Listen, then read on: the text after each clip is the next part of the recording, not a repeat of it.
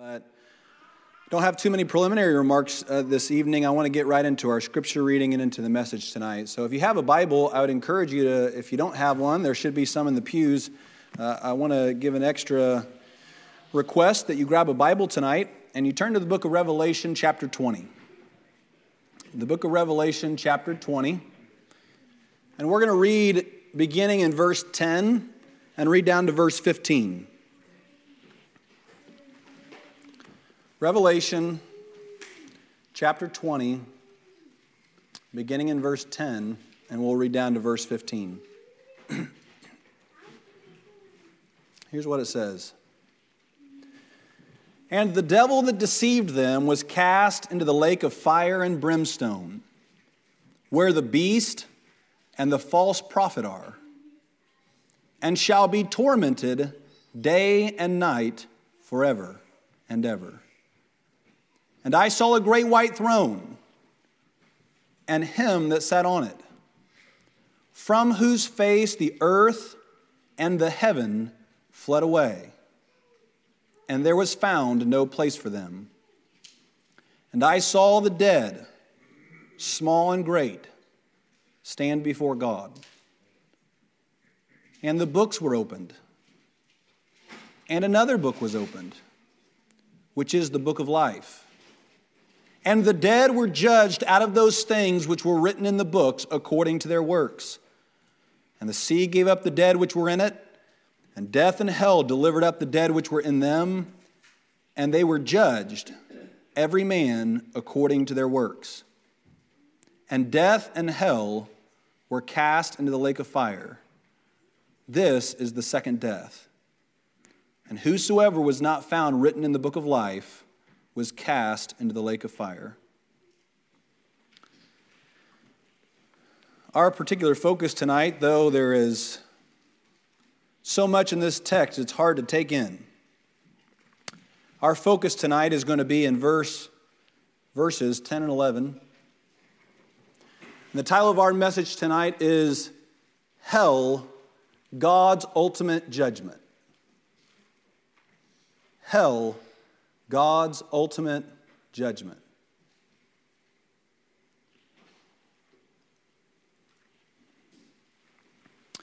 I suppose there have been many times that I have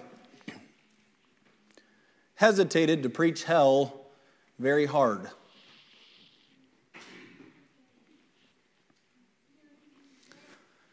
There are times when anybody can overextend themselves. Having good intentions, we can try and love someone so much, prompt a certain action, that we can guilt, that we can annoy, that we can exaggerate to make a point. And I suppose that there have been preachers in the past who have tried to stir something in people and get a reaction. And today, people are very quick to make accusations, especially if it offends or hurts, or causes discomfort in people. People are very quick to attribute motives behind what somebody is trying to do and why they're saying what they're saying. So let me just be transparent tonight. Let me just get out before you every hidden motive of my heart tonight. I love you very much. And there are times in life when responsible people have to look someone dead in the eye and tell them a truth that is almost impossible to swallow. And the reaction and emotion that can quickly follow in the person receiving the news has the tendency in our culture today to overshadow whether what the person said was true or not. This evening, my intent is to describe to you where you are going. If you don't make peace with God, I feel as though we as a people owe it to you that you know the truth about where you're going. Amen. And if we have become so politically correct in our culture and unintentionally allowed it to rub off on us, if we have refrained from saying things that are just factually true because we're afraid of what it does to somebody or how it impacts their psyche. You know, I get amazed today that parents are very liberal often in allowing their children to be exposed to sin and wrong through movies and video games. All number of ungodliness, and yet very often we extend those boundaries and premature to our children being able to understand and comprehend what they're seeing. We allow them to see all sorts of ungodly sin, but often when it comes to hearing the unbridled truth, we try to protect them because it shows them a reality. It doesn't show them a fantasy they'll never experience. But reality is powerful. It's much more powerful than fantasy. When God places in our heart that what we read tonight, every single person here will be there on that day. Amen. You can listen now. You can be warned. Or we can shelter them. But I think they ought to know what God's ultimate judgment is going to be. Just as a doctor would take a patient diagnosed with cancer, and if he cared about him and he was a good practicing doctor, he'd say, 2 years. That's what you got. 2 years, that's it. Tonight, I hope that you'll allow me to be that man that just tells you the truth. Amen. You see, we find all over the Bible, and experience already teaches us that there are judgments. Brother Stotler has preached, and he's referenced to the different judgments of God. And there are different judgments of God. We find all through the Scriptures both principles of how God judges, the fairness of his judgment, when he is going to execute judgment, the fact that there are times on earth that we experience God's judgment either knowingly or unknowingly, that generations and nations and churches and individuals, all of us experience various types of judgment from time to time. Right. One of the things that ought to be a catalyst to doing right and a restrainer of doing wrong is knowing that our just God holds all people in correct, fair judgment for their deeds. You can get away with things with the law or with teachers or employers or your spouse. You will never get anything over on God.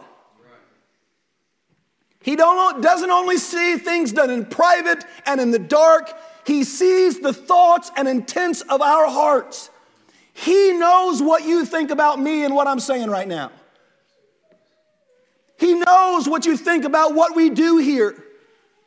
And the skepticism and cynicism and anger that can often rise up in the heart of a lost person listening to the gospel. He knows what's there. He knows if you are projecting some of that bitterness towards him, holding him accountable for the sins of other people or his perceived wrongdoings towards you. God sees it all. Amen. And sometimes he judges us here. Sometimes he withholds his judgment here. And praise God when he does. But let us not mistaken God's delayed judgment or his droplets of mercy for our righteousness. Sometimes God is just merciful and he sees us in our wrong, but for reasons of his own doing, he restrains his judgment. There's coming a day where there will be no restraint of God's judgment. The Bible throughout describes this place.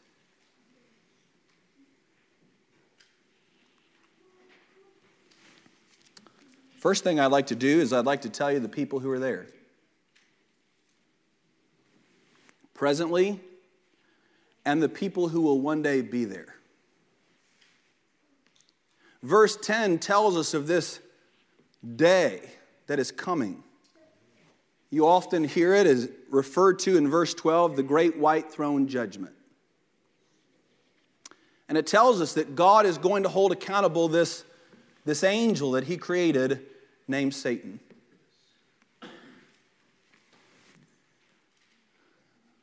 Often we focus on, when we talk about Satan, his craftiness,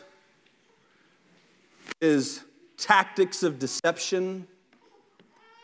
We talk about how he goes about to and fro and waits as a lion, seeking whom he may devour. But let's back up for a moment and just identify his character for what it is. He is a wicked being. And of all the atrocities that you have ever read about, that you have ever seen, that you have ever heard about from a firsthand account, all of the pain that you have experienced, all of the sin that has been sown throughout our culture and this present day and division, out of all the most terrible acts that you hear about and read about in history from Mao Zedong and Hitler and Genghis Khan, all of those men were puppets, and they were also just small little tokens of evil in comparison to that evil being, Satan. Amen. He delights in people's torment. He delights not only in temporal suffering, which I believe, in my own opinion, he's a lot less concerned about. I think we often judge him prematurely, thinking that God or that Satan takes all of this delight when people suffer down here. I don't think he does that much. I think he has a greater aim. I think the suffering down here, if you want to know my real opinion, is useful to him as a means to an end. And if he can use and whisper in the hearts of people that their suffering is because of an angry God and make them bitter towards God and hate and resent God in hopes that they can just hold out a little longer, or he can hold out a little longer until they will experience eternal torment, he'll use suffering in that way. But he also does not delight in suffering when he sees that suffering create a broken heart and a contrite spirit in people's hearts. Then he recognizes, listen, I don't want to use suffering in that way. If I can enrich them, if I can help them, if I can make them feel comfortable, I'll do whatever I can, because my aim is eternal doom, not temporary. He's a wicked being. How many billions of people have been sealed for all of eternity, have fallen prey to this wicked being who runs to and fro and sends his disciples out to and fro, trying with all of his might, trying with all of his wisdom to deceive and discourage you and me. Even Stalin and Hitler, you read about them, and there were things they didn't want to see. Oh, they were wonderful delegators. They're wonderful at intimidating people, but there were some things, if you read things about, they didn't want to see. There was a degree of humanity, God's image. They were still God image bearers, and there was still a degree of humanity in them. Doesn't exist in Satan. He delights in the death of the wicked. He rejoices at the bedside of a lost man. He's glad that you're confused about where you stand with God. He's glad about what happened to you in your childhood that has made you angry and bitter and struggle to get over the resentment that you feel. He delights in it. The Bible teaches us that there's coming a day where God is going to judge that being. He's going to be the first one, as far as I can tell, that will be judged. And he may be able to elude a lot of people and a lot of things, but on this day of judgment, he will not elude God. He will stand before God. And I believe this account tells us that we'll watch him stand before God. It says God has books of our works. Just my opinion, I think he has a book of Satan's works, don't you? The whole idea is that God is going to call into account people. I don't think he necessarily has books, but he's saying, I know your works. I know your thoughts. I know what your words were. And I'm going to make you come into judgment for the things you have said and done. Satan is no different. God has a book of every deed. Think how big that book is, over 6,000, 7,000 years. Over the greatest evil empire the world has ever seen.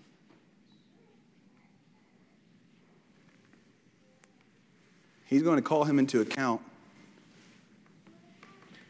And the Bible tells us he's going to throw him in the lake of fire. Amen. I don't know the answer to this. Do you think Satan will have regret? I don't know the answer to that. I would imagine, as we get to this next part, that there's a chance he might. Who else are you going to be there with? Satan's going to be there. It said in verse 10 that false prophets are going to be there. The way I read that, since it's right next to Satan, it's people that went out at his behest. People that went out with the known intention to deceive. You ever seen somebody who you know they were lying and they knew they were lying? And although they couldn't deceive you, there were some unfortunate souls that they could deceive. And they reveled in the glory and the preeminence that they got. Diotrephes, we learn about in the scriptures, was a man just like that, who I believe knew to some degree this ain't right. The Bible says Satan and the false prophets in the very next chapter, listen to who else it says is going to be there. The fearful, unbelieving, abominable, murderers. Murderers are going to be there. Whoremongers, sorcerers, idolaters, all liars shall have their part in the lake which burneth with fire and brimstone, which is the second death. I'll be the first to tell you today that works, good works, don't cause you to go to heaven, and bad works don't cause you to go to hell necessarily. This isn't saying because you're one of that, every person who's one of these is going to go there, because we also know about the character of God that when he sees people who meet these descriptions but repent of their sins, God is eager and quick to forgive them of their sins. However, there is also a correlation to these people. In other words, being a liar doesn't essentially say it's going to cause you to go to hell, but most liars do. Most murderers do. Most wicked, abominable people do go to hell, because in conjunction with their sin, typically people who fall under these categories are also unrepentant. And that's why he says, looking over the sea of humanity, there might be a few exceptions, as that man was hanging on the cross next to Jesus as a murderer. But listen, he's an exception to most murderers. Most murderers, unfortunately, do not repent of their sins.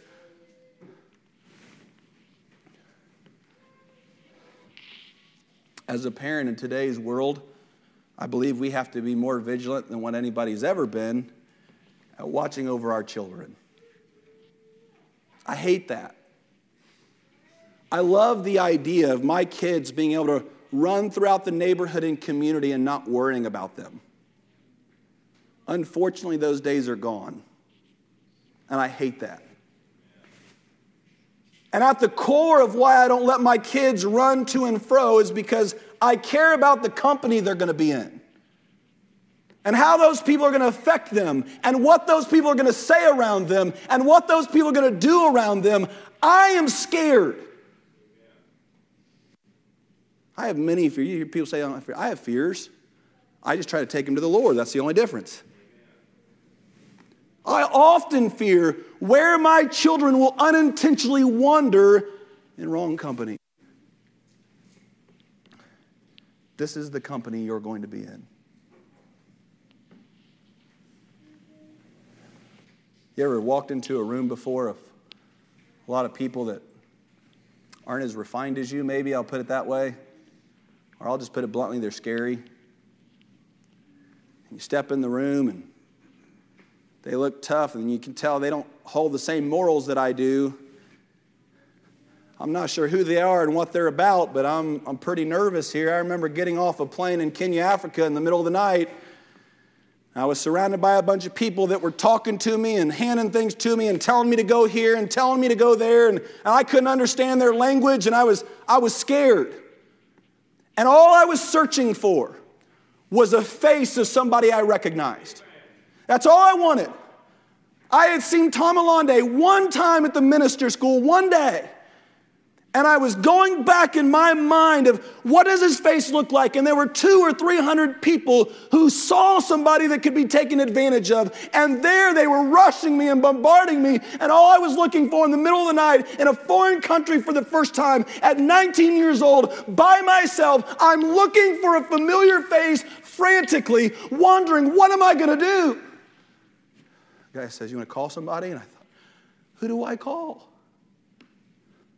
Who do I call in the middle of Africa? With nobody can help me that I know. Lost friend, imagine what's going to be there. The first moment you perceive, I'm here all by myself. You can't call, you can't. And all the people, let's just say they retained their language from this life. We don't know that if they do or not. But imagine all these people in torment screaming, all in different languages, hundreds and thousands and tens of thousands of languages that has existed through time. And all of these people are crying out in different languages, moaning and crying and screaming for help. And there you are, alone, with these, as God defines them, awful people. I want to pause for a moment. Saved friend, that's where our family and friends are going if God doesn't intervene.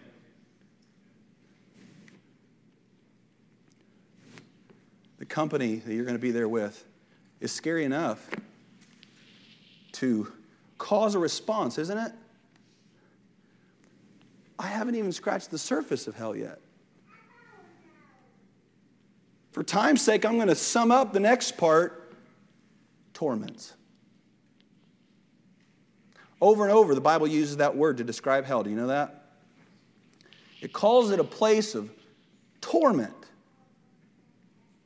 Sister Megan pointed out the other day how the word loving kindness in the original language doesn't have an English equivalent. There's just no way to describe that aspect of God. The same is true with torments. There is not a possible way God can describe what is felt there, or rather, that man can receive, understand what is felt there. We read in the Scriptures a famous account that gives us, I believe, the clearest insight into that place in Luke chapter 16. And it tells us of this man and the contrast. You know, the interesting thing I got to thinking about as I was reflecting on that text today is that in this life, we all focus in people's memories and in who they are about their accomplishments and their wealth and their talents. But notice this one person in the Bible that God, instead of focusing so much on how they lived down here and then footnoting what the afterlife was, God flips it around. And he doesn't spend much time describing what the man had down here and only focuses on the afterlife. Now let me ask you this question. How many of us want to be like that rich man? Now if I ask the same question in modern language today, I could ask you this. How many of us want to be like Bill Gates? And there might be a lot of people saying, me, I want to be like him. I want to have the money that he has. I want to have the access to power that what he has. I want to have all of those things. But the Bible tells us about this rich man that you don't envy and that I don't envy and that I don't want to get anywhere close to envisioning you or me as that person here in the Bible as a man who cried out in torments. What does the Bible tell us that he was experiencing? The Bible uses the description of fire. I don't know if it's a literal fire. I have my doubts. It's just my opinion. It may be literal fire. Either way, if it's anything, I believe he used fire because it's the most excruciating thing we can comprehend. Is that you and I can watch a fire and we can kindle that fire and sit around it for hours leisurely, and many of you are doing that. There, your life, your soul, your eternal destiny is just within the warmth. By coming into this church, you're just within the warmth of that fire. And day after day that you reject the word of God and that you forsake what he has to say and you refuse to repent, there you get closer and closer to the heat of that fire. And there comes a moment with all of us, regardless of how cold that it is outside, that you recognize when you got a little too close because it slowly begins to burn. Back away real fast. I would... Try any of you. Try to put your hand in there for a minute. Just a half second. You know, when I was a little boy, I used to do that. I'd go real fast through the fire. See how, how quickly I could do it. Just go real fast through it. I'd try to go a little slower the next time. And me and my buddies, we'd do it to try to see who was most manly. You know, we'd run our hands through it. And always, one of us did it a little too long. Imagine if you can't get out. It's such a strange thing because when I imagine fire, it's no doubt different than the burning bush. When I imagine fire, I imagine it consuming and then dying. I can't imagine something that is an inferno that burns and never burns up the substance that it is burning. It just burns and burns and burns. And the hotter it grows... and the more agony and the more torment as you contemplate your agony, it just keeps burning. This past year, I was running for a while. I haven't run since high school. I was in cross country when I was younger. And I've realized in middle age that I hate running. But I feel the need to do it. And so until Callan was born, I was running very faithfully, and then I stopped. And here the last couple weeks, I began to run again. And I have a treadmill, and the treadmill for me is helpful because it's a mental thing for me. I can go out on the road, and like I used to do it all the time. I used to go running, and I could just run and run and run, and I didn't pay attention to anything, just be lost in my mind. I can't do that anymore. And so I get on the treadmill, and I start running. And do you know what my lifesaver is? Like, do you know what keeps me going? That little timer that's sitting right in front of me. Because what I'll do is I'll set in my head a time. I'm going to run for 15 minutes today.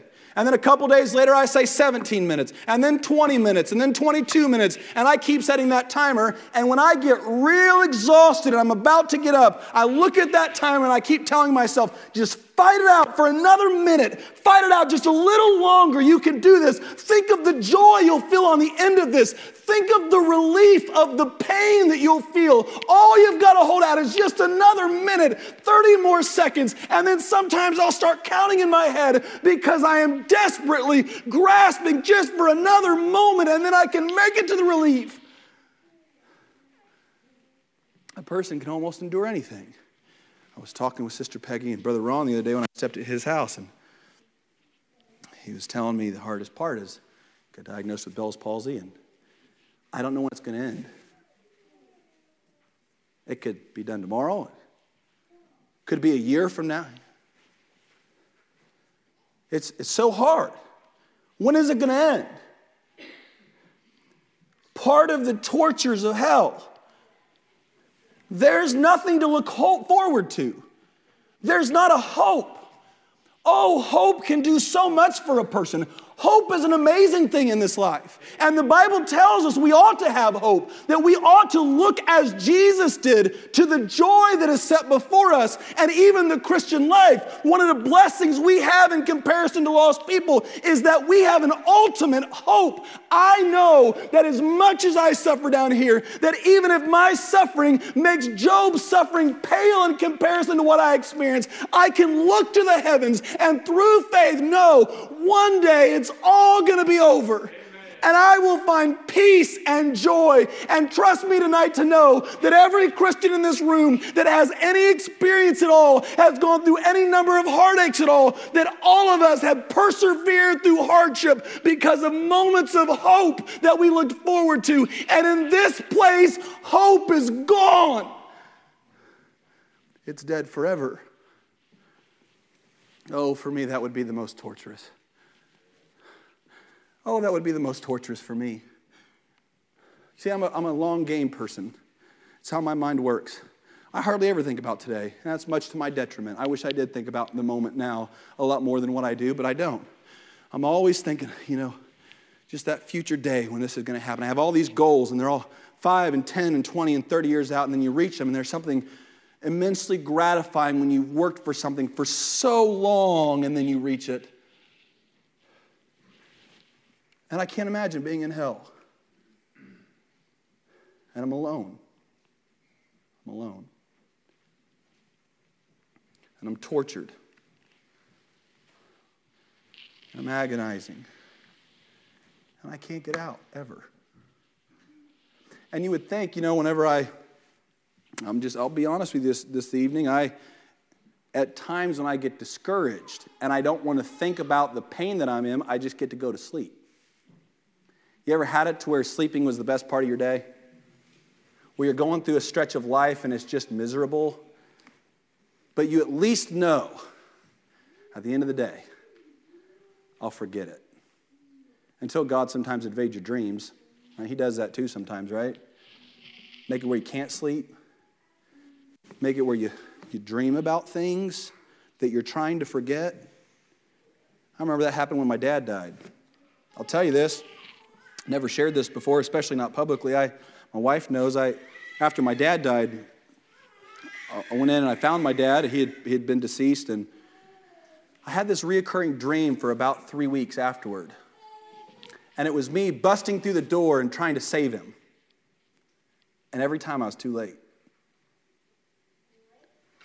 And it was torturous.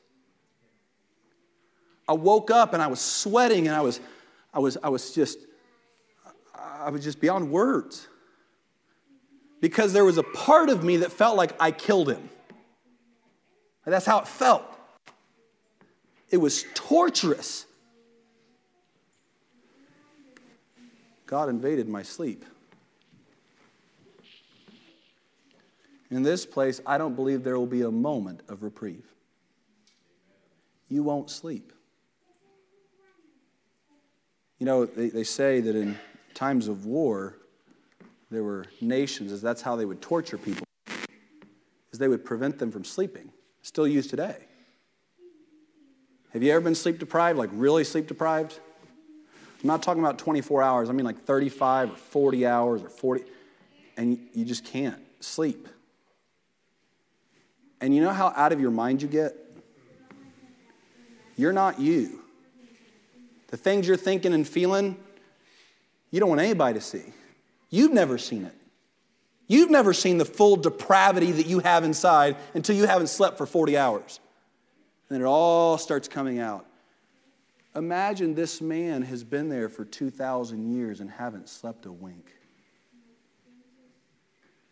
How ravaged is his mind? How torturous is it that he knows, I'll never get a break from this pain? Lost friend, listen to me. Everything that I'm describing at this moment may seem like it's a distant place, well far off. In reality, it's one breath away. Amen. That's right. God's ultimate judgment. You know, it tells us something in Luke chapter 16 that I don't know how to take. I don't know how to take it, and I probably ought to elaborate, but I won't on that. That man, you know, the biblical accounts, and I don't want to get off here, but it uses words for a reason. And we use words flippantly, but it uses words for a reason. And notice there, when that man is burning in agony and torments, the Bible says he lifted up his eyes, lifted them up. He didn't open them. He lifted them up. I've always read that as if lifting up his eyes was a work. It was hard. He struggled to just lift them open. If somebody is sick and they're ailed and they're really bad and they lift up their eyes because they're on their deathbed and they're on the brink of death, and they keep their eyes closed permanently and they lift their eyes up. And it says afar off, he could see heaven. And he saw the joys of heaven. You know, not only is he experiencing torments, but he sees people experiencing eternal bliss. Imagine the torments that would be added to your already torments. Lost friend, you're a breath away from that being your reality. Here we are. You know, here we are, and here's what the world tells us that we're doing. We're making things up, and we're exaggerating, and we're out for our own interest, and all these religious people are just these idiot zealots. Listen, this evening, you can call me whatever you want to. Idiot, zealot, brainwashed, whatever it is, it matters not to me. What I know is that you're preparing, know it or not, for an eternity of torments, and I don't want you to go there. Amen. And these people don't. And do we press you and cajole you and do everything we can to stand in the way? I was asking my son that the other day. I said, what if I was in our room? I asked my older son, Jetson, I said, if I was in my room, or rather this, I remember telling him, if I was going somewhere and you knew where I was going, there was somebody who had determined to harm me, what would you do? He told me, I'd do everything I could, Dad, to stop you. He even got creative enough to say, I'd take a knife and I'd cut your tires where you couldn't go anywhere. That news, what he did in the moment, I'd be angry about. But when I learned what was awaiting me, I'd love him more than anybody else in the world, wouldn't I? Paul, the writer, had that same experience. He hated those people. And then later wrote this, how beautiful are the feet of those who preach the gospel. While all of their friends were distracting, while all of his friends were distracting him, encouraging down his path, that path that leadeth to destruction, that path that he was very talented at traveling, that path where many people followed him, that path where he was exalted beyond measure. Many people did that. And yet there were some humble servants of God that stood in his way. One man in particular who gave his life trying to say, there's destruction, there is wrath that is to come. Please least turn away and repent. And God used that man's life to make an indelible mark on Paul's heart. And praise God, he turned path and is rescued from that awful place called hell. And where is Paul today? He's sitting at the feet of Jesus, worshiping him in the most unimaginable glory we could ever imagine. Hell is real. And here I am standing like a fool saying, don't go there. You don't have to go there. God has prepared a place for you in heaven. I didn't intend to say this. Who's in heaven? You know, as awful as hell is, heaven is not only the opposite of it, it is the absolute, beyond imagination, opposite of it. You know, people often paint like devil's on one shoulder and God's on the other, and their conversation, and it makes it appear as though they're equals. Well, today it makes it appear as though Satan's the smart one and God's the dumb one. But nonetheless, it makes them appear as they're equals. I don't know how to even explain it other than to say, hell is as awful as you can imagine, and you don't want to go there, and it's full of torments. But heaven, it's more majestic and glorious than how awful that hell is. For one primary reason, the person who's there. Amen. That's right. God is there. God is there. I love that man. The infinite God. You know, I imagine God at times. I know this is not how it is. I'm just telling you my imagination today. He sees that I have this cup. And I can contain so much in my cup. So much love, joy, blessings. So he just allows this stream to flow from the throne of God and fill up my cup.